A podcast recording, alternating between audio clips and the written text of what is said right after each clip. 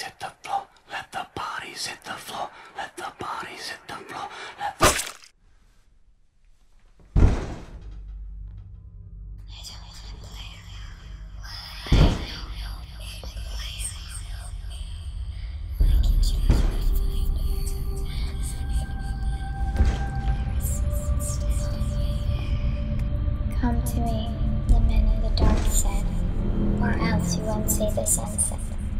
I didn't see this as a threat, so he screamed at me until I bled.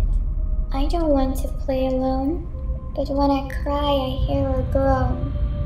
I see a figure behind the wall. I'm so afraid he's going to fall. La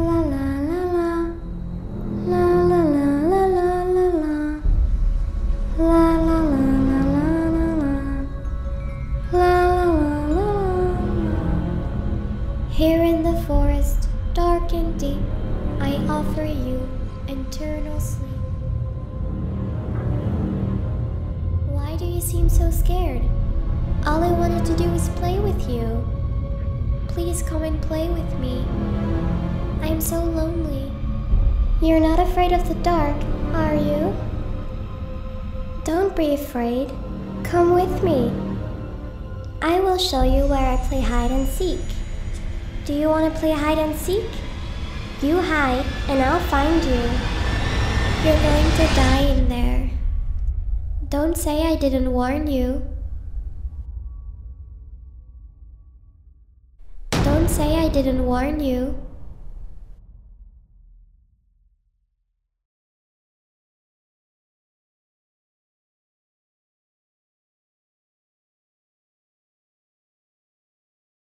What's going on, guys? My name is Eldeniro, and welcome to the Halloween special of the Midnight Hour. This is episode 96. I uh, hope you guys are looking forward to it. If I could just say so myself, this is one of my favorite episodes that I've ever recorded. Um, I felt like really, really good about it afterwards. I've listened back to little clips of it here and there, and I don't know, there's something about it that makes it slightly different to every other episode. Um, for one, I had another person in the room with me while I was recording, um, who, like, so it was like two people in one room and then a Skype call somewhere else. Like that's kind of a weird dynamic to, to navigate around if you've never done it before. Um, but anyway, the guests on this episode are my friend Steve, who's been on the podcast twice before, and Santiago from the brilliant Weird with You podcast. He has been on the Midnight Hour uh, a few times. Um, he's helped me out with some bonus episodes and stuff like that too. Um, he's actually on one of my most popular movie review videos as well, which is the one for Nerve. Um, he has a, a, really sort of interesting way of looking at the world, I think, and um, I really do enjoy listening to the Weird with You podcast, where himself and Justine um, just point out the weirdness in everything, and I really, really like it. Um, I think you guys should check it out, particularly like given that there's not a Midnight Hour episode every week anymore. Um, I think Weird with You definitely goes somewhere towards filling that void. Like if you give them a follow on uh, SoundCloud or you know Stitcher, iTunes, Podbean, any whatever your podcast app is, um, they have a new episode every single Wednesday. And as far as I can tell, they have been uh, completely consistent. I don't think that they've ever missed a week since they've started, and their podcast is a little bit over a year old, and um, it's it's fantastic. Like it's really really good. So anyway check that episode out, or sorry, check that podcast out. Um, you know, saddle up, get ready for this episode. It's a damn interesting one. Um, our plan was to go into this talking about scary stories, uh, which is something of a staple on the Midnight Hour. It's a thing that we always come back to. It's kind of um, the creepy intros and things like that are part of what makes the Midnight Hour special, I think. Um, but this took like a different turn. Uh, myself and Steve were having a few beers, and we were like, um, oh, we could just talk about like you know personal stuff that's happened to us that's scary, um, and it took the conversation just took an otherworldly direction, and um, I it's so interesting. Like I, I there's a story that Santiago tells in this episode, and it's one of the most interesting things I've ever heard uh, on the podcast. So I hope you guys feel the same way after you listen to it. Um, anyway, with that out of the way, uh, links for the guests will be provided in the description, their Twitters and, and everything else. So go and check those out. And um, without further ado, let's get into the episode. Don't say I didn't warn you. No power in the verse can stop me. I'm joined today by Santiago from the Weird With You podcast and my friend Steve, and we're going to talk about some scary stories. If you want to introduce yourselves, Santiago, go first. So yeah, well, I mean, introduce myself. I feel like you just introduced me. I did, The- but also Yeah, there's there's usually like a hello, and I really rudely cut you off. Um, right. So if you want to do your hello, Hello, yeah, I'm Santiago from the Weird With You podcast. You can find us at uh, at weird underscore with you on uh, Twitter, and we're on all the different podcasting services as well. Um, and El's been on our show. I've been on his show a few times. yeah. Uh, and we're talking about scary stories. So uh, we were talking about maybe doing some personal stories. And one of the things, one of the first things that came to mind to me uh, was when I was really young. I actually had uh, night terrors, um, and it was uh, not great because I also had asthma, Oh dear. and it's like they would all trigger each other, and then I would almost die every night. It was it was a fun time. Oh my god, Um, that sounds absolutely horrendous. It, it was horrible. It- Well, it is a horror story, right? Yeah. Um, no, but one of the things about um, night terrors is that they're often paired with uh, sleep paralysis. I was just And, about to mention uh, sleep paralysis. Yeah. Sorry. Yeah, absolutely. That was one of the that was one of the the scariest experiences ever. I I feel like I have probably some suppressed memories about this whole thing. Um, but the bits that I do remember are uh, I remember seeing things in my room uh, with me at night.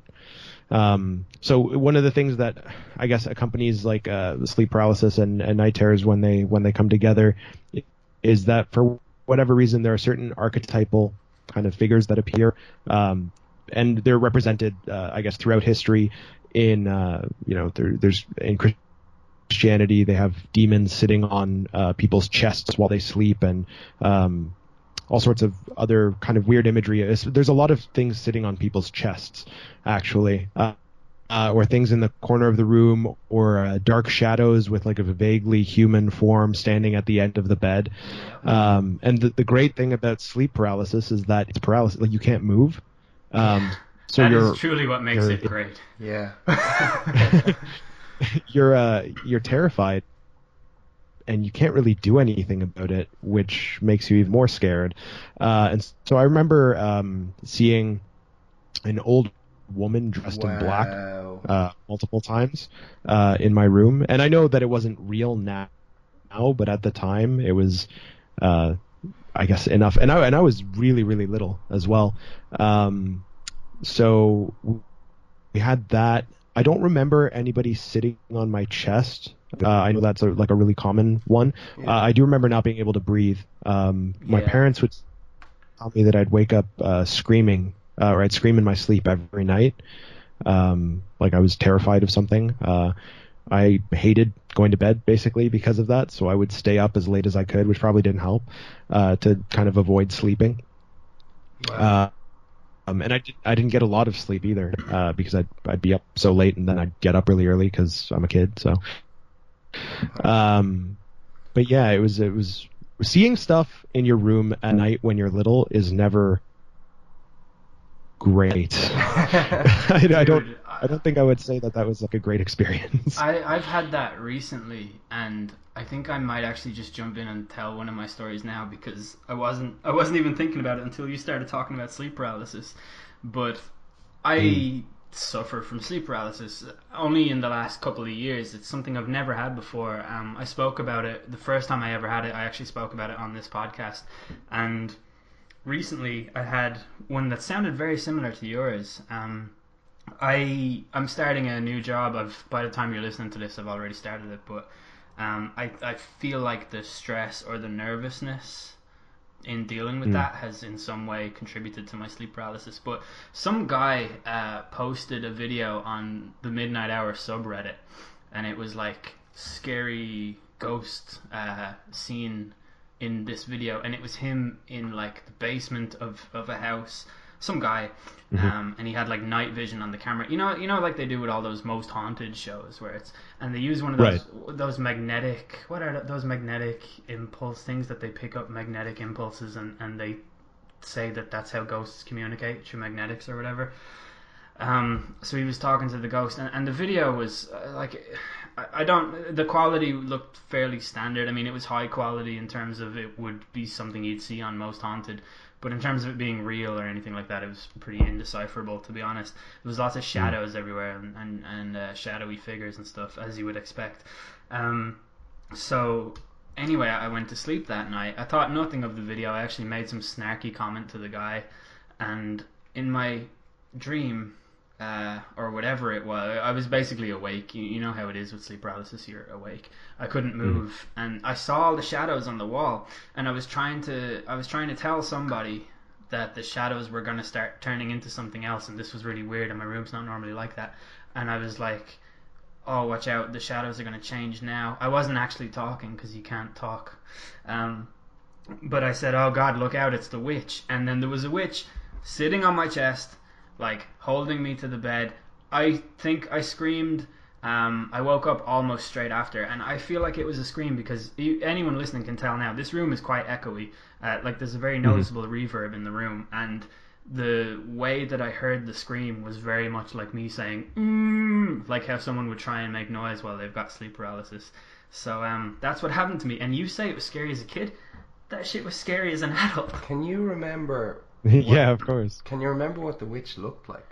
Uh, she looked like a stereotypical witch. Like what? Long, Long, long nose, big black hat. Even her skin was like very burned and grey. Was she really scrawny? Um, yeah, she was pretty scrawny. Yeah. You know, it's weird about sleep paralysis. I've never experienced it myself, but um, there's many documentaries out there on it. And one of my good friends uh, actually suffers from it all the time, and even now, uh, like as far back to when he was about five years old, and he's you know in his late twenties now. But um, he describes this woman sitting on his chest. That sounds a bit weird, but but um, no. and then he has sleep paralysis. and then he goes to sleep, and then no, um, yeah. That's what we call wet sleep paralysis. oh dear, but um, no, he he suffers from sleep paralysis, and every night it's the same thing, and it's the same figure. Uh, it he didn't call it a witch. He said like an old woman, scary, frail, fragile woman with terrifying features. Um, but in I've watched a documentary on uh, sleep paralysis, and there's people all around the world who experience it, and the one thing that is unexplainable and really really creepy is that it's the same for the most part. It's the same figure or the same, let's say, witch. What you said, you know, it's the same person or thing that appears to all these people all over the world. Could be somebody in Mexico, you know, who doesn't even speak English, or you know, different languages, barriers. It doesn't matter. It's the same thing, which is just bizarre. You and know what's even freakier than that, right? Is that um, paranoid people who suffer from paranoid schizophrenia who have auditory hallucinations and stuff in the Western world, in English speaking countries, so Australia as well, where they consume Western media, like you know American horror shows and stuff like that, they all report very similar hallucinations. They're scary, they're demon-esque, they make like really weird noises. But in Africa and predominantly Christian countries, I know people don't associate Christianity with Africa, but actually Africa is a is a very Christian continent for uh, like a, a large portion of it. Um, people who suffer from paranoid schizophrenia in Africa, they actually see good hallucinations, and they they actually feel like they give them like positive fulfillment, and that they're like visions from God and stuff like that. And um, it's really weird that that is true, but that the sleep paralysis thing is not. It's always the same figure. So like that, that's like you can break that down to be like, oh yeah, well we're really influenced by the culture that we have. But with sleep paralysis, no, it's Right. it's literally a, a demon haunting you, and there's nothing you can do about that. It is bizarre, you know. It's just one of those things. Um, Oh, and we don't we don't understand a lot about sleep or how sleep actually works. There's a lot of uh, competing theories, uh, but it, it's still something that's relatively unknown. Uh, you know, true. psychologists have been studying it for a long time, and they still haven't really cracked the mysteries of you know dreaming and um, why we see certain things, why some figures seem to be archetypal across different cultures and with different influences. Uh, so, I mean, like, is it something deep in our genetic memory uh, being triggered? Is it something we don't know? Yeah. Uh, and that's probably what makes it the scariest. It's like the fear of the unknown. It's something that can't even be properly medically explained uh, to a satisfactory point of like, okay, I know why this is happening precisely. Um, the other thing that used to happen to me was uh, I would have when I had uh, intense fevers. I was a very sickly child. Oh man, I know about fevers. Oh, dear. They're terrible when you're a kid. So I would have these really intense uh, fevers that were well above anything that anybody should have to experience, and I would hallucinate while I was on them um, because that's just how intense they were. Uh, and I remember two two scenarios uh, stand out actually. There was once where I was home alone with my brother, and I, I was downstairs um, uh, in the in the living room, and I needed to go upstairs to get something. And the light was on upstairs, and I, I went up the stairs, and I got to the landing, and I turned to take the, the there's kind of a landing, and then there was two more steps to the left, and I, I went up those two steps, and I looked, and there was a, a jaguar, um, What? just standing in the hallway. No, no, no, no. The animal. Yeah. I wish. So- It's just like this jaguar. Um, and I drove it into the night. No, and the rest is history. Never look back. No, sorry. Okay, so a terrifying jaguar animal. yeah, it full size, just standing there, uh, staring me down. Uh, so of course I screamed and I ran downstairs and I had to force my brother to go upstairs and and, and look for this jaguar that obviously wasn't there. Uh, um, and he couldn't find it. It was like a leopard, or I think it was a leopard actually. It doesn't Really? matter. That's even scarier somehow. yeah. I just So, can't, I just that- can't that get was- the I just can't get the image of a jaguar, an actual car upstairs for some reason. Like a real positive experience. Like you open it up, ah, cool. Yeah, wow, I've oh got my this God. awesome car. I It's don't an even- XJ8. Wow. um, no, but uh, that is wait. So what happened? You went upstairs. There was a jaguar in the hall, and what did you do? and I, I screamed. I went downstairs. I, I forced my brother to go up and look, and he couldn't find anything, obviously, because it was a hallucination. Um, but I was terrified to go upstairs. Uh, for the longest time, I remember going up the stairs like really carefully and checking to see if there was, uh, if there, if there was a leopard at the top of the stairs. It's it sounds ridiculous, but I was really scared of going upstairs for a long time after that. Wow. Yeah, I can definitely relate to that. I one of my one of my first memories that I have, and this is how I know it's probably bullshit because like your memory is terrible. It's not a reliable thing at all. But um, I my first ever encounter with thunder and lightning, I must have been. I, I think I might have even told this story before, but I think I was three years old because of stuff. I just know that I must have been that age. And I was uh, playing with my toys in my room, and I had bunk beds at the time, and I climbed up to the. No, I wouldn't have had bunk beds while I was three years old. There's a lot of holes in this. Anyway, I was terrified. I think I might have crawled onto the top part of my cot to close the window because I noticed it was raining outside, and I uh, was greeted by a flash of lightning, which obviously just scared the bejesus out of me. Um, like uh, a lot of people were raised on cartoons and nice Disney movies and stuff. Like I was raised on action movies, so like a huge strike of lightning to me is pretty much the sign that aliens or the Terminator or something's going down. So um, yeah, I leapt from the top of the stairs, and I think I hurt myself in the process, and that that stopped me going upstairs, closing windows, going to bed, anything like that for a long time. That was a, a pretty traumatic experience too. And that wasn't. And I, I had plenty of fevers as a kid, and I know how much. Um, I, I think I've developed some kind of phobia from having a fever that I, I can't quite explain. Not even a phobia, but some kind of cognitive reaction to open spaces. Um, Because of when I had a fever, I was looking at like the wall. I think I might have explained this on the podcast before, but I always do such a bad job of explaining how it actually went down.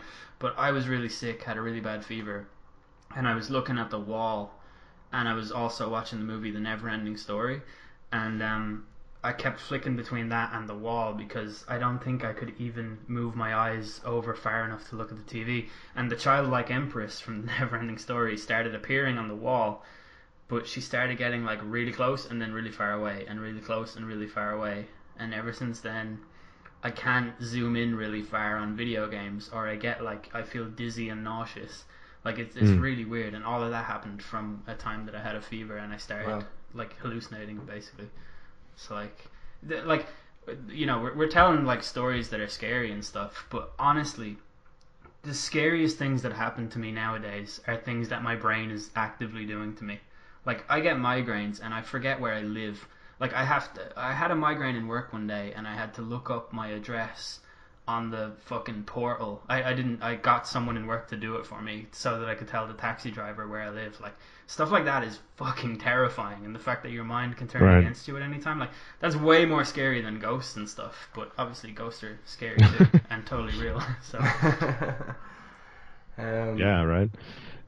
That is, that is interesting. Yeah, I mean there is a lot of terrifying things out there. Um, but uh, in terms of like ghost stories, Yes. have you ever actually seen a ghost, or have you ever had a, an experience yourself? I'll tell you one experience that I had, and everyone listening, especially you, Steve, you know that I am the hardline skeptic of the like. I like if you ever come to me with any story about anything, I'm like, nah, that's bullshit until I see it written down. Basically, Yeah, like hundred percent. you can say it. I'm the worst. But um, I when I was like 14 years old, I lived in a place in Swords, not River Valley. We moved for a year, and um, this new house, uh, we didn't have a padlock on the back door, so the door would blow open uh, like uh, pretty much every day until I got uh, two cinder blocks and put them up against the door so that it wouldn't blow open because we have uh, we had a dog and didn't want him to escape, and one night it was really windy and I had the two cinder blocks were up against the door and also the wheelie bins were up against the door behind the cinder block. So this all of these things were wedging this door open. This is a wooden door, a standard wooden door that you get in the side of most houses. And um, my mum was working late and I had downloaded uh, the Exorcist theme music and I was listening to it and it was I was like, this is the fucking greatest song ever. Like this music is so damn good. Someone needs to rap over this. I was an idiot. Um, but anyway, that after wait, that, wait, wait, wait. Did you know that it was the theme tune to The Exorcist? When, yeah, I downloaded, when you were saying that. I downloaded it off LimeWire. Oh I wow. was like, this music is so damn cool. I was not a scared teenager. Like I, I was, I'm pretty ballsy because I was always like a mad hardline skeptic. But what happened after this changed that. Um, so I was listening to that. The electricity went um, because there was a lightning storm. All my stories have to do with lightning, but yeah, there was a lightning storm and the power cut. Um, I couldn't listen to the Exorcist music anymore, and I heard a bin falling over outside, and I went out because I was like, ah, fuck, the bins are after blowing over. Hopefully, there's no um, rubbish all over the lawn or whatever. And uh, I went outside, and the side door had blown open. Like, the wind had blown a, a, wooden door, a really thin wooden door, right? Like the, this, the wind blowing the door over with the two wheelie bins against it, I, I could buy. But two two concrete blocks, like the size of a games console, stacked on top of each other, holding this door shut, and the wind blew them over, and two wheelie bins. That doesn't make sense. It makes no sense. Like it, it I the, the way I rationalize this in my head is that it literally must have not happened. Like something else must have happened. I don't know. Like maybe someone tried to genuinely break in or something. But uh, like I remember what I saw because I remember being absolutely like terrified, and I always remember those moments because I'm so used to rationalizing everything. I'm so used to not being afraid, and I was absolutely fucking terrified. I went up to my room. I locked the door to my room. I had my dog in my room with me.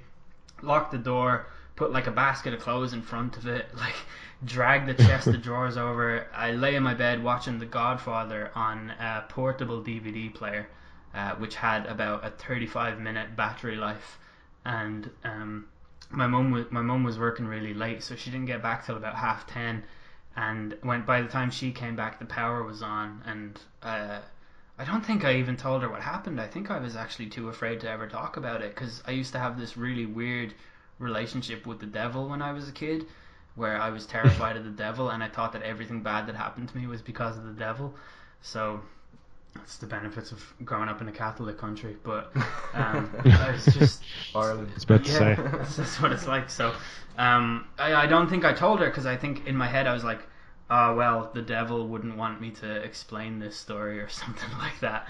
Uh, and if I do tell her, then maybe he'll come for me again, or, or I don't know. But that fucking terrified me. That was the scariest, pretty much the scariest thing that's ever happened to me, without a doubt. Wow. Do you have anything scarier than that?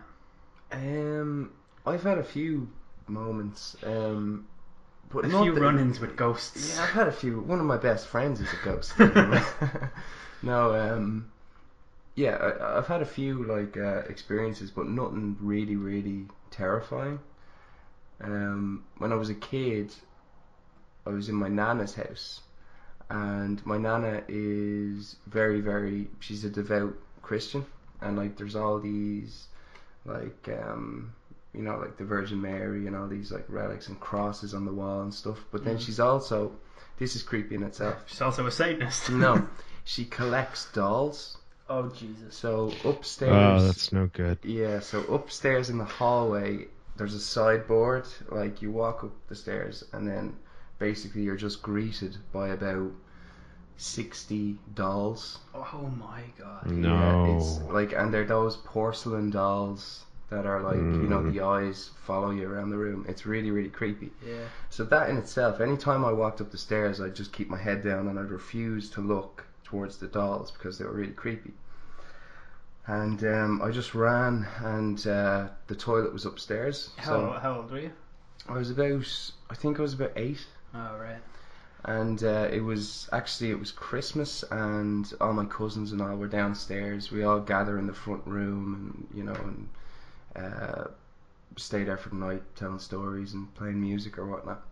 But um, I just like jumped up and went out because I was going to the toilet, and uh, I went upstairs, and there was nobody upstairs. Like a hundred percent, it's quite a long walk to get upstairs, and it was dark, and I kind of just ran past the dolls, and then like turned into the toilet, and this toilet was a long, narrow corridor. Um, so it's about three meters, maybe three and a half meters in length. So, um, but really, really narrow. And the toilet is at the very end of it. And I locked the door, like turned the key and put the lock across, and then turned around and kept walking. And when I got to the toilet, all I heard was. I turned around and the door swung open. And I froze and went as pale as a ghost, and I, I could feel like beads of sweat dripping down my forehead.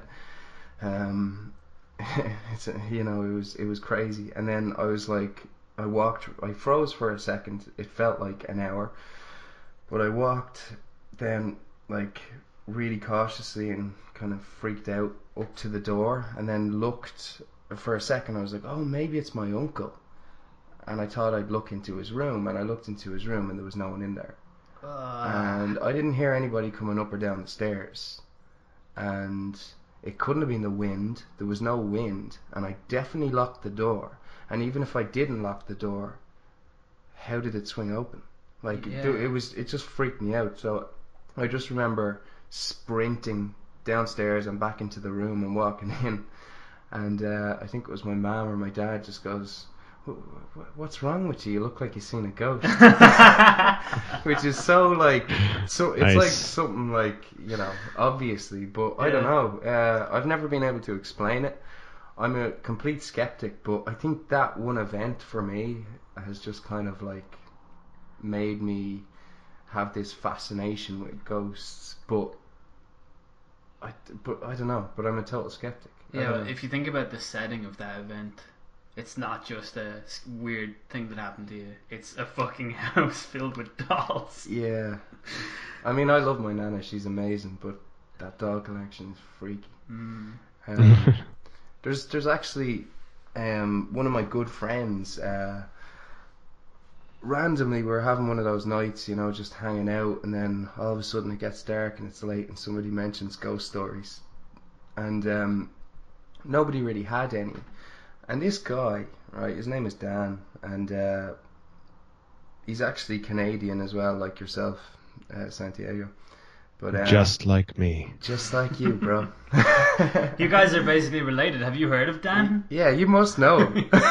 Oh yeah, we go curling every weekend, eh? eh?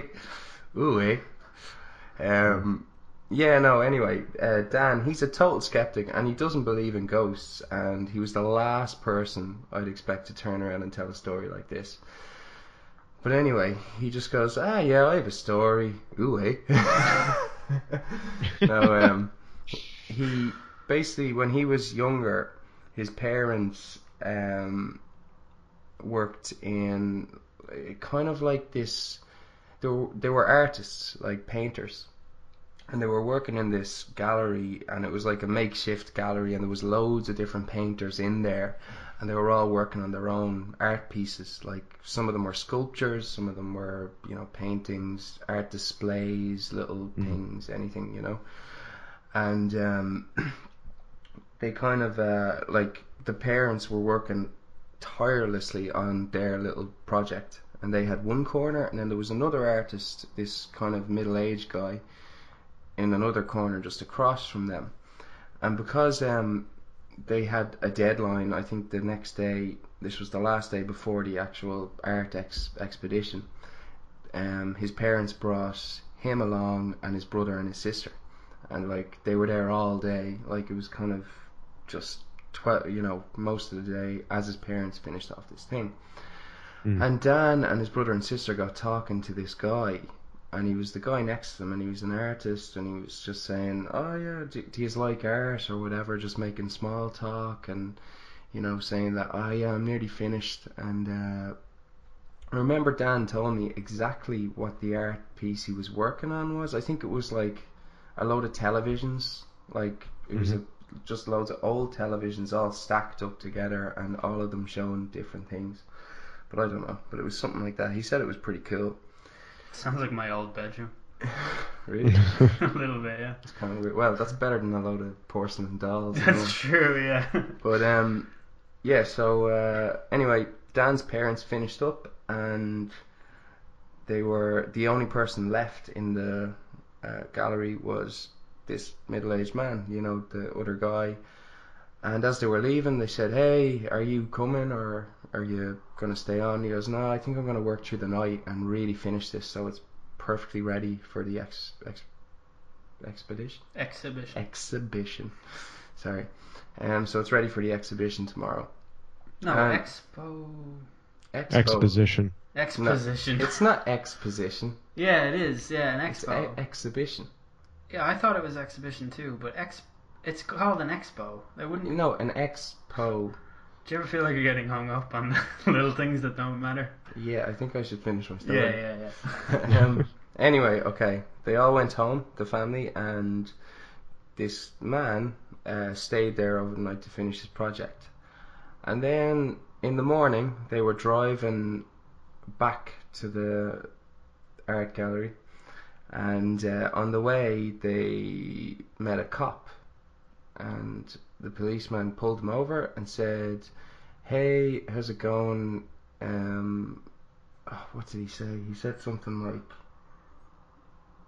"Have you were you in the area last night or anything like that?" And they were like, "Yeah, yeah, yeah." And uh, I think I'm missing a really vital part of the story. hold on, hold on. Right, what happened? Yeah, okay. Um, basically, the guy, the other artist, Yeah. had committed suicide. Oh. He drove into the river. But oh no, what was it? Oh yeah, on the way the following morning. Sorry, this was it. On the way the following morning to the gallery, they they met him uh, somewhere. Like he was. Oh. Yeah, no, they met him somewhere before. After it was supposed to have Yeah, happened. yeah, no. But then what makes it even weirder is they were talking to him the night before. But yes, apparently he had committed suicide. He drove into the river or jumped off the bridge or something like that. Like three hours before they were talking to him. Oh. It, it, it's something along those lines. And then, Mm. but the whole family were there. And uh, they gave uh, a statement to the policeman, and uh, the policeman was kind of like, "What what the hell is going on here? But there actually is an official statement about the whole thing. And even to this day, Dan, his parents, his family will swear that they were talking to this guy who had apparently committed suicide three hours before they were talking to him or something like that. Oh, that's fucked up. He apparently, yeah, I don't know. It's weird. It's weird. I, I told that very badly. My memory failed me there. yeah, at the crucial part. Yeah, but um, but it's weird. It's like this guy Dan is such a skeptic, and he's even a skeptic after something like that happening to him, which is kind of undeniable, Mm. you know. And his parents, him, his brother, and his sister will all say the same thing to this day. They were like, "No, we were definitely talking to that guy," but I don't know. It's a weird one. Yeah, that's messed up. That reminds me of. Um, I actually shared this with uh, another podcast. It was the Secret Transmission podcast. But uh, my mom, um, she, my, my parents are from South America, and uh, at some point, uh, as a young adult with uh, two children, my mom found out that she had a, a really nasty, a deathly allergy to ants. Um, and she found out because she was bit by one and she ended up in the hospital. Wow. And she had this really, uh, very near death experience, uh, in the hospital, um, where the doctors thought she wasn't going to make it, uh, because her reaction, uh, had been so bad to this bite. And she, the only, this isn't the kind of uh, story that I'm about to tell that uh, I would normally be inclined to believe.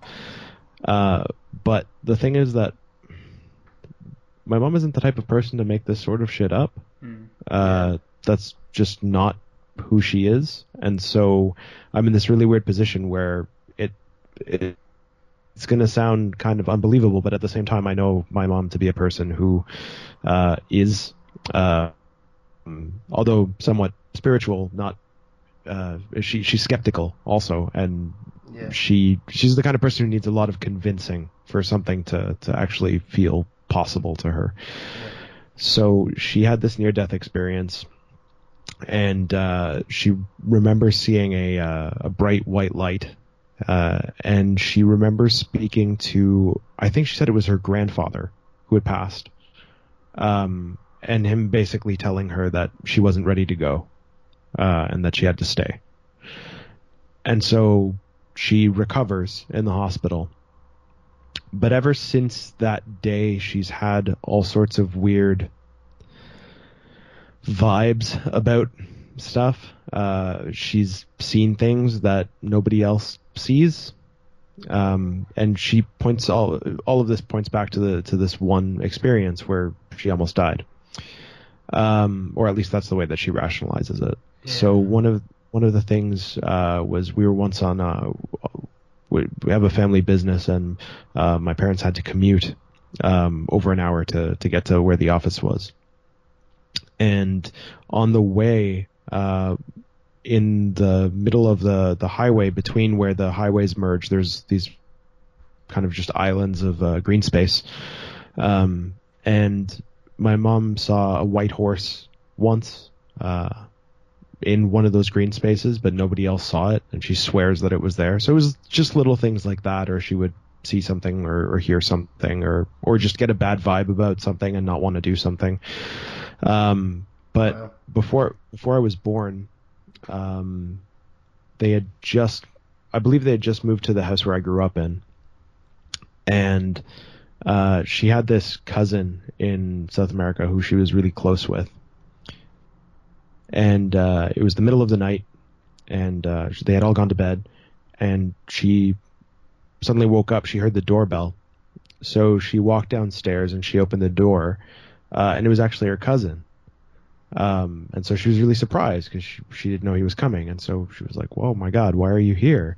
Um, and started talking to him, and he stopped her and said, "You know, uh, uh, I'm sorry, I can't stay. I just came to say goodbye."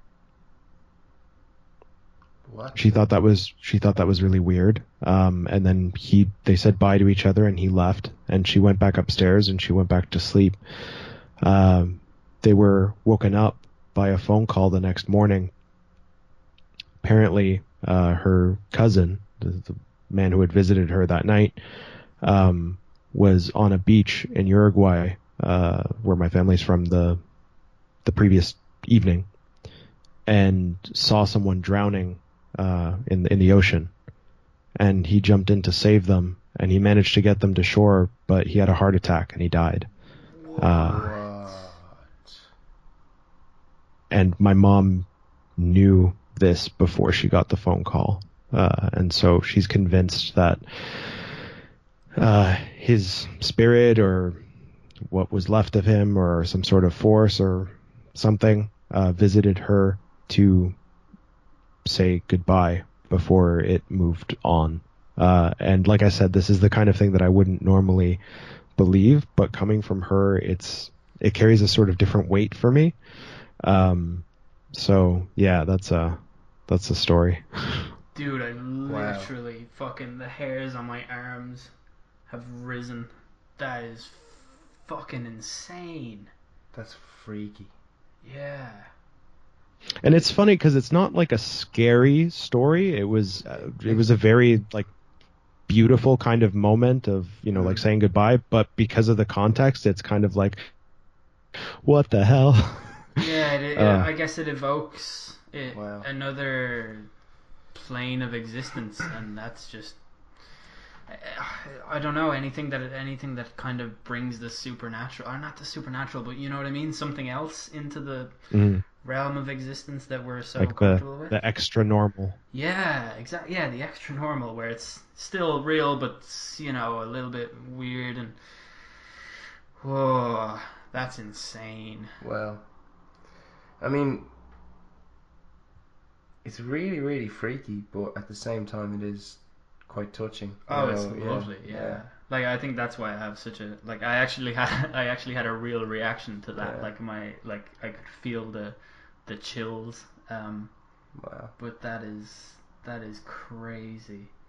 Um, there's there's a kind of a I mean not similar to to that degree. Um, but in my family, um, my aunt, um, I don't really know what she believes. I've never spoken to her about it. I've only ever spoken to her son, my cousin. Uh, we're really close. Um, but he tells me that she believes that her daughter is in some way not quite a reincarnation of her mother, um, my grandmother, but but some I don't know. Um, I, I think my cousin has a birthmark that's very similar to. Sorry, I sh- this is kind of awkward because I don't want to name names. I don't want to like name my family members. But, Right. um, my aunt's daughter, who is my cousin, uh, the one that we're talking about, she has a birthmark I think that is similar to my grandmother.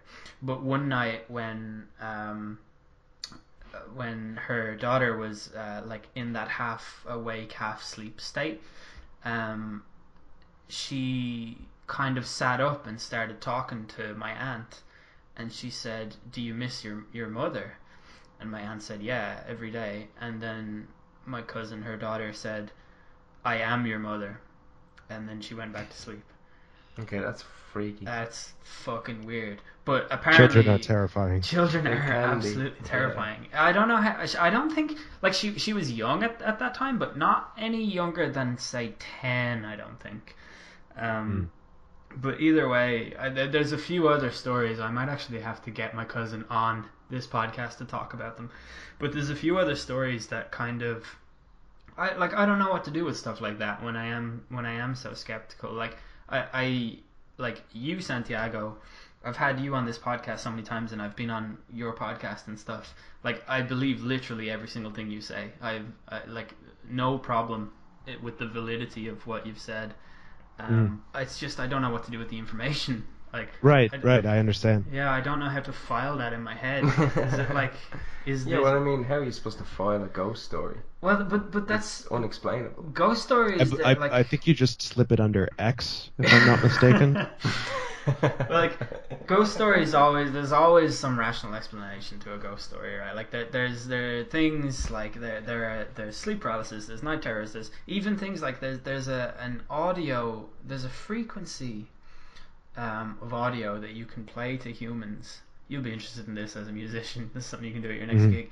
Where um you can it, it doesn't it's it's not like a human can't actually hear this sound, but they it does go into their head if you know what I mean. So it's not something that you hear immediately, but the body reacts to it in some way. Um, yeah, uh, this is really, really weird, Mm. but um, uh, I think it's messed up. But apparently Hitler actually used that signal when he was making speeches to uh, yeah to affect people on an emotional level, which is really fucked up.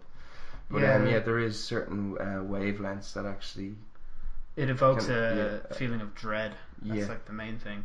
Um, but there there are like you know specific areas in the world that are earmarked as haunted places. Don't go here. And pretty much anyone can go in there with a frequency detector or whatever, record what the what the decibel level of the audio is, and they'll always come out and say, "Yeah, it's this sound. It's classic, quote haunted, unquote type thing. Like that's how they rationalize it. So so like there's loads of ways you can rationalize stories about that. But but the the one thing that we didn't really react to at the time, uh, Santiago, was the near death experience, and how many of Mhm. those are well documented in in like our world and how many of them are unexplainable. There's one I've spoken about on my podcast of a girl who a woman she was getting brain surgery and they have proven beyond reasonable doubt that her brain could not be sending signals to her body at this or her brain was turned off in in, in effect like it was completely dark. There's no way she experienced consciousness during this time. And um, she went to a supposed afterlife and she met someone um, she met God and she met a, a relative who said it wasn't her time um, and and the really weird thing about her case I can't remember her name but I did talk about it before. Um, she described things that were on the highest shelf in the hospital room that she was in that she documented while her spirit was rising out of her body hmm that she couldn't have known about. And she described them to the doctor and the doctor was like oh yeah we got all that up here. So um uh, like that's really weird just the whole near death experience thing actually freaks me out to the nearly to the point of christianity nearly willing to go there because of that but um You know what you should do? You should grab the the fear frequency and actually play it under this whole episode. oh gee. Just some nice infrasound for you. I have a feeling that people experience enough dread whenever they hear whenever they hear me talk that, that we don't need that frequency. I mean, you could have the brown note playing instead. That's true. That's true. um, do you know what? Uh, For some reason, I just remembered the whole thing about sleep paralysis and all this, and like dreams. Dreams are so weird and unexplainable, you know, to an extent, and uh, it just it made me remember of this weird dream that I had, and my sister had the exact same dream the same night. Whoa.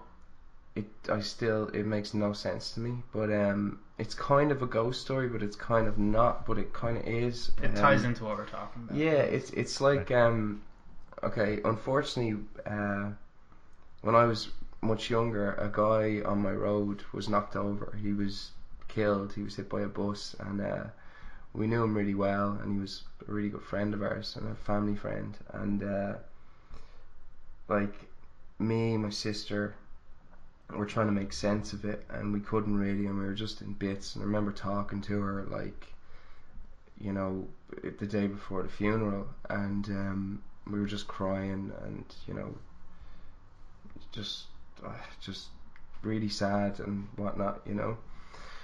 And we were just talking about him and about how much he meant to us and all that. And then we went to bed and uh, whatever, it, nothing was said. And you know, woke up in the morning, went to the funeral and all this. And then it was horrible and it was a horrible week. And then the following week, um, I don't know how it came up in conversation. Oh, we were we were in um we were in my dad's car and we were driving down Main Street and then I, I turned around and I said, Ah uh she mentioned the guy's name and I was like, Oh my god, I had a dream that uh I was driving down here and and then she stopped me and she goes, No way. Yeah, and he was walking down the street and then um you shouted that oh my god you're uh, you're dead but you're still here and uh, then he came over and got into the car and we just drove off and chatted for ages and then but we knew that he was passed away in the dream and uh, then he got out and just kind of said alright okay I'm gonna go now goodbye or whatever and left but my sister knew every detail of the dream that I had and Mm. and vice versa. It was like she continued the story and I continued the story, and it was like the weird. I don't know. Whoa. Yeah. Um. It was weird. Um. That's so fucked up. Yeah. How you were like what, twelve? I was fourteen and she was thirteen. Well, yeah. Do- You're not really kind of past the age where you'd be making something like that. The, the same thing as well. The night before the funeral, um, she had a mass card on the wall, and the picture was like a printed out picture of the guy, and it was really badly printed, so it was kind of blurry Mm. and kind of you know the quality of the his picture was really bad. It was like you photocopied a black and white thing, comes out, you know Yeah. Mm. and um, that picture was on the wall and if this was another thing um, she screamed in the middle of the night and it woke me up and I ran in and she goes oh my god oh my god I just saw him and uh, I was like what and I turned on the light as I ran in I turned on the light and we looked at the end of the bed and there was a it looked like somebody was sitting there like or had been sitting there Oh, like a mark. in yeah, the- like like an ass groove. Yeah, you know? yeah. But I was like, no way, and I was kind of freaking out. She goes, yeah, he he was sitting there. I like I swear to God, he was sitting there. And then I was like, well, uh, what? And then she go like I couldn't, I didn't know what to say. And then she goes, but he didn't look like him. He looked like that. And she pointed at the picture Oh, shit. and it scared the absolute shit out of me because the, the picture itself was like real blurry and weird and to see Mm. it's very hard to explain but um Yeah, dude all this stuff is just coming back to me now I haven't actually thought about any of these things in years but Yeah. uh yeah no it was weird there definitely was a groove there and it I- and she was I've never heard a scream like that I could step in and maybe attempt to rationalize that. go for it. in it that like maybe your dad or your mom was in there and sat down and was like, "Oh, you okay?" But she was like asleep, so she didn't register it. And maybe like they turned. but I was the light on. last person in there Hmm. Yeah, Yeah, it was no, it was the same night. It was the night before the funeral, Oh, and we were chatting and talking about him. yeah. Uh, maybe I was sitting on the bed. I don't know. It's a possibility, but I th- I think an- anything that involves. but she pointed right there and said he was sitting right there. Yeah, that is fucked up. You know, By and the- she screamed, and this scream was like crazy. It woke me up. yeah. You know, I don't know. That is fucking weird though. There's I um I have a story about uh this summer I spent in my cousin's house, my cousin Dara, uh listeners will be familiar with him. Um he's been on the podcast twice, most notably the time that we got stoned and tried to do a podcast. It was great. Um so I used to spend my summers at his house um and basically live with him for like 6 weeks and he one time he moved he, he moved into a new house around 2000 no uh, yeah 2003 the year after the World Cup. And um, a mirror fell off the wall one time and shattered. And it woke the two of us up because it was uh, such a big house. It hadn't been fully kind of decorated and filled with furniture at the time. So this mirror shattering actually echoed around the entire house. And um, we both heard it. He he ran downstairs and then he came back up straight away. Um, Dara had ADHD as a kid, so he was just constantly on the go. There was basically no stopping him or slowing him down. Um, and he came up and I was like, dude, well, it was just a mirror. Like, what, what were you so worried about? And he was like, oh, in my family, if a picture falls off the wall, it's like a really bad sign that someone's gonna die. And I took this information and thought, who fucking has a thing like that in their family? Like who, who has that? Like I never heard of that before in my life. Um, but he, he said it. He made a point because I was such a dickhead. I was like, no, Dara, that's not a thing. No one fucking has things like that. Like that's no tradition in anyone's family. And um, he made a point to say to his dad at the breakfast table, and his dad would absolutely not lie about this kind of thing. He's a very serious man, and um, and he said, well, no, he's he's I mean he's he's a friendly guy. He makes lots of jokes, but he's also like would not lead you astray with, with information like that. And he said, yeah, it's just a thing from his side of the family that if a picture falls, it, it, it is a bad omen for whatever reason. So um, uh, we had like relatives coming to stay, and uh, myself and my cousin ended up we had to sleep in the his dad's office, which was also part of his house. This house is a mansion. It's it's there's, there's I think six bedrooms if you include uh, it's a true story house. It's huge. Anyway, we ended up having to sleep in the office room. And in the middle of the night, my cousin woke me up and said, "Look, look at this." And I, I sat up, looked over it. The picture had fallen on him, and this happened about three days after this thing. So the picture was on top of his chest, and he was like, "This, uh, like, this has just fallen on me. That's really bad." And I was like, "Ah, Jesus, don't be worrying. It's just a superstition, whatever." Um, and then that was probably about three or four a.m. And then later that day, um, he was driving a car around a field. If anyone is familiar with rural Ireland, you basically learn how to drive when you're 13. And um, they had a lot of land, so he was driving the car around the field. Um, and I was eating KFC with my aunt and my uncle. And the car literally caught flames, and he did not notice. And he was driving around, and he sort of stopped to wave in as like a really cool, like, oh, I'll pull up to the window and wave. And uh, my uncle, like, stood up, like jolted out of position, grabbed a fire extinguisher, and ran out and and was shouting, "Get out! Get out of the car! Get out of the car!" And then he uh, ex- he he quenched the fire. Um, my cousin had gone out of the car. Uh, it after they um, put the fire out, it was like seconds away from getting to the fuel lines. So like he would have literally died. That car would have exploded. So like Hmm. that's that's pretty fucked up, you know. Um, I don't even know what to say to that. It actually is not the same thing at all, but it reminds me of uh, we were taking a trip um, across the province to uh, to the um, Agawa Canyon, which is this big famous canyon uh, in, I guess, not northern Ontario, but it's north of where we are in Toronto, um, in the Sault Ste. Marie area, and we were going because we were taking this train trip, and at one point my dad, we were driving on the on the highway, and my dad uh, was like, I, I have to I have to go to the bathroom. Um, like if I don't go to the bathroom now, like we got to go. So we we pulled over uh, to uh, I guess a rest stop, and it had uh, like a coffee shop, and um, we got some donuts or whatever for the trip, and um, and we all went and we used the the, the lavatories, and uh, we leave. And almost immediately after leaving, uh, the traffic comes to a complete stop, um, and we don't, we literally don't move at all for over an hour.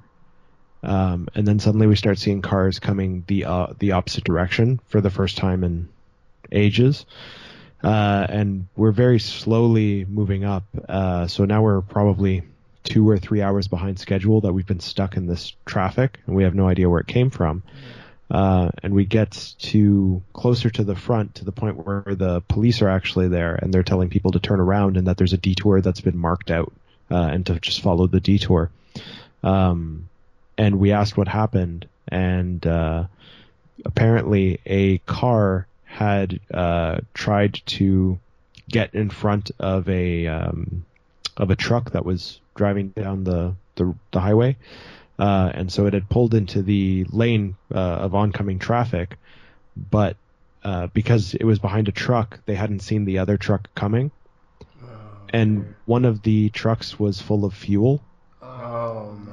like they were transporting fuel, and so it exploded, and then the other truck exploded, um, and apparently, uh, from from what we heard, you know, a few days later when we were on our way back, we stopped somewhere, and we ha- uh, we stopped because the uh, the road, the pavement in this area was all black still Oh my god.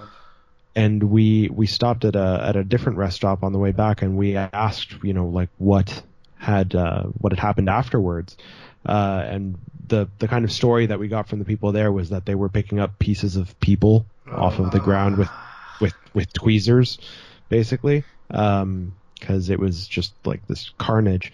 Um, and we had this moment of realization that if my dad hadn't had to use the bathroom, oh like we would God. Wow. We would have been right at the epicenter of the explosion um, because like the timing was so exact uh, for for when it had happened. So That's Mhm. fucked up. Holy shit. Yeah. the moral of the story is always pull over to pee. Yeah.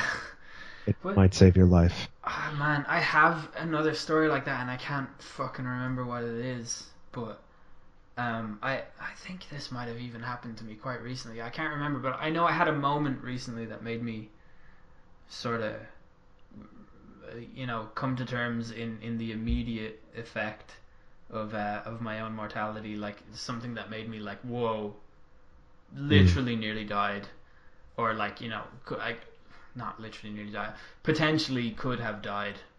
Uh, need to like kind of. I don't know, Uh, but you, you, you feel almost like you need to change something about the way you're living. I think Mm-hmm. when when you have that kind of feeling. I don't. I wish I could remember what my experience was, but um, it was something that like I had to think about it purely in abstract, so that I could stop kind of putting blame on myself or kind of being like, whoa, I need, I need to stop putting putting myself in danger. But like, you're not putting yourself in danger when you're just living your life. You know what I mean? Like it's. I don't, I don't know. I, I think I think there was a time when I was supposed to go visit my mate Andy. Um, I was supposed to go to Belgium, and uh, one of the guys that I was supposed to go with uh, pulled out because he was afraid of ISIS, and I was like, "Why are you such a little bitch? Like, just fucking go on holiday." Like it. And anyway, uh, ISIS did attack that airport, but it was some months after, or some weeks after. I think it was like three weeks Mhm. after. But still, like something like that makes you think, like, "Geez, that could have been me." Um, I don't know. Those those stories that make you go, "That could have been me." Like those always make you think a little bit harder about your life, and I don't really, I don't really have an answer. Like you know, Yeah. but yeah, that's, that's insane. Do you uh, do you have another story, Steve, Um, or do you want to tell your last one, Santiago? Well, the one that you sort of said to us earlier. Oh, the um. Well, because we were trying to decide whether or not we were going to focus on personal stories or stories that were kind of like around on the on the internet. Yeah. and and I mentioned to you this um it's not it's not quite creepy pasta but it, it is this online uh, meta textual uh, narrative that exists uh, and it's called the Dionaea house uh, Dionaea coming from the um, the Venus flytrap kind of Oh, okay. uh, so that's like a Dionaea plant is like a carnivorous plant. okay. Oh, what? So this was a it was really huge, and I think around 2004, uh, or that's when the at least the the first website that I encountered, um, where it was situated, when it was situated rather, and it's it was one of those things where you would come across it semi organically or somebody would link you to a part of it and just be like have you seen this? Do you know do you know what this is about or anything? Um, and so I have the the first page pulled up. And it's um, dionaea-house.com and uh, it, it's this white almost legal looking page uh, and it says the Dia- uh, the Dionaea House correspondence from Mark Condry uh, 10 7 2004 and it says jennifer friends and family of mark. As promised here are copies of the correspondences i received from mark over the course of the last month for the most part i have merely copied and pasted them from my email application. As you will read he requested this in hopes that you'd better understand why he did what he did. I made this site because it's the most efficient way to share Mark's emails with you. Uh, I'm not advertising this to anyone, but I do think it would be wise to pass the URL along to anyone who may be able to help with the investigation. As I collect more information from various sources, I'll update this site, and it has a link to another site, uh, to keep this account, uh, to keep it an accurate record, rather. I'll have that link at the end of this series as well. If you need to speak with me, Jen has my number, Thank you for your patience. And again, I'm profoundly sorry. Eric. Uh, and so if you click on that link to another website, it leads you to another website that has its own series of links to other websites with more and more information. And as you click through the correspondence, um, which were email correspondence back and forth, you start kind of um, unraveling this narrative, but it's it's really uh, there is a sense of voyeurism about it where you're kind of reading you're you're sifting through other people's personal stuff. Uh, and it becomes actually really personal because it's clear that something happened that was uh, being investigated. Uh, one of the I think the person who sets up this website is actually a pri- private investigator. Uh, and so you start working your way through this and trying to figure out what happened. And it leads you to like blog posts on uh, websites that are. Uh, do you remember those old blogging websites where where people would just write about their their daily lives and, Yeah. and stupid things that happen to them? And so it'll link you to one that starts off like a normal, I, I don't know, like teenage girl babysitter's account of like just her boring life, uh, and then slowly it'll be about you know visiting this one house and this is what happened there and it starts to get weirder and weirder and weirder and then it'll provide links to other websites and so it's this kind of never ending um, loop of you're constantly digging through all of this material in a in a very like investigatory way uh, unraveling the the kind of narrative of of what's happening um, and it doesn't really have an ending which is the most frustrating part about it Yeah. um, and then you but part of you is always wondering if you missed you know one additional link that would have taken you somewhere else or if, if you missed uh, one possible tangent that you could have gone down and how deep the rabbit hole goes. And i actually don't know if it's been updated since i read it because i probably read it in 2009 i want to say. Um, so i don't know how much further down the rabbit hole has gone since then because uh, it might have been updated with more information. Um, but it is absolutely one of the coolest experiences I've ever had using the internet. And I recommend that everybody, especially now in October, goes and checks it out because it's mind bendingly awesome. Wow. It sounds fucking creepy as hell. There's It's, It Oh, yeah, it's super weird. though as well. yeah. I, th- there's something about like unsolved internet problems that are terrifying. Mhm. Like I don't I don't know I don't know what it is, but just Is it is it true? The the yeah. Are any of the details verifiable or anything? Well, here's the thing is that it'll have links as evidence and they link to sites that at least appear to be genuine. legit yeah yeah. or were genuine at the time that it was made. So it's like really, really, really meticulously constructed. Somebody that's spent cool. a lot of time on it. That's pretty cool. And some of them actually use websites that were actual sites at the time. Wow. Yeah, it sounds like a viral marketing campaign for a Dan Brown book or something. But like, it sounds like a really good plot for a movie. yeah, But but without the movie or the plot or the book to Yeah, or, or promote. the Like, plot. Or the It's anything. literally- it's just a it's website. that's the that's the crazy thing. It's not part of a viral marketing campaign. In fact, I think this might be one of the things that uh, kind of kicked off viral marketing campaigns and how they work on the internet. Yeah. Um, well, because this was one of the first kind of meta narratives online. Um, there was another thing, wasn't there? Lonely Girl 15. Does that ring a bell to you? That rings a bell. I don't know what it's about, but that It- rings a bell. It was like some fucking weird thing where it was like this this girl. She was supposed to be 15, and she was like, she it was a YouTube channel, and she would post stuff like, "Oh, they're they've held me captive here. I can only say this much," and stuff like that.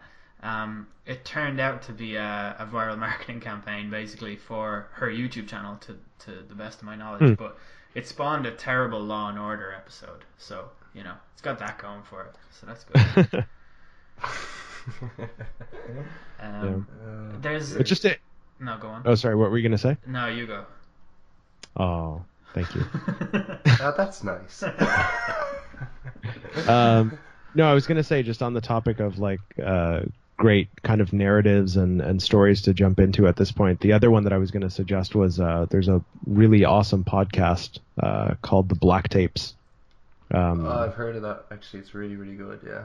it's phenomenal. It's they do such a good job. So it's um, a- you know, remember uh, a while ago when Serial came out and kind of blew up uh, Yeah. the podcasting world. Yeah. Uh, and so that's kind of like a documentary uh, podcast.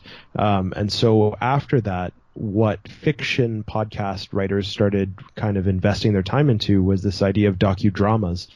Um, so they're presented very much like Serial uh, or something from NPR uh, or you know something something of that ilk. Um, and they're presented as real stories, uh, and the characters are presented as real people who are experiencing these things. And so some of them are about you know there there's actually one by the same group uh, that's about um, kind of like this area in the woods that has these like weird properties uh, and you go into it and uh, there's all sorts of weird shit that happens in there and he's kind of investigating the history behind this myth of this place existing and they they sort of end up trying to to figure out whether or not it's in the in the Pacific Northwest. Um, so that that's another one that they do called Tanis. Um, and actually one of the characters is it's almost like they have like an expanded universe uh, because uh, the the character who's the head of that podcast is the producer of uh, the Black Tapes, and he appears in the Black Tapes. Oh, Um, that's so cool. That's awesome. and they talk about his other podcast also. So they have this like I guess like fictitious world going where they're all investigating this weird shit.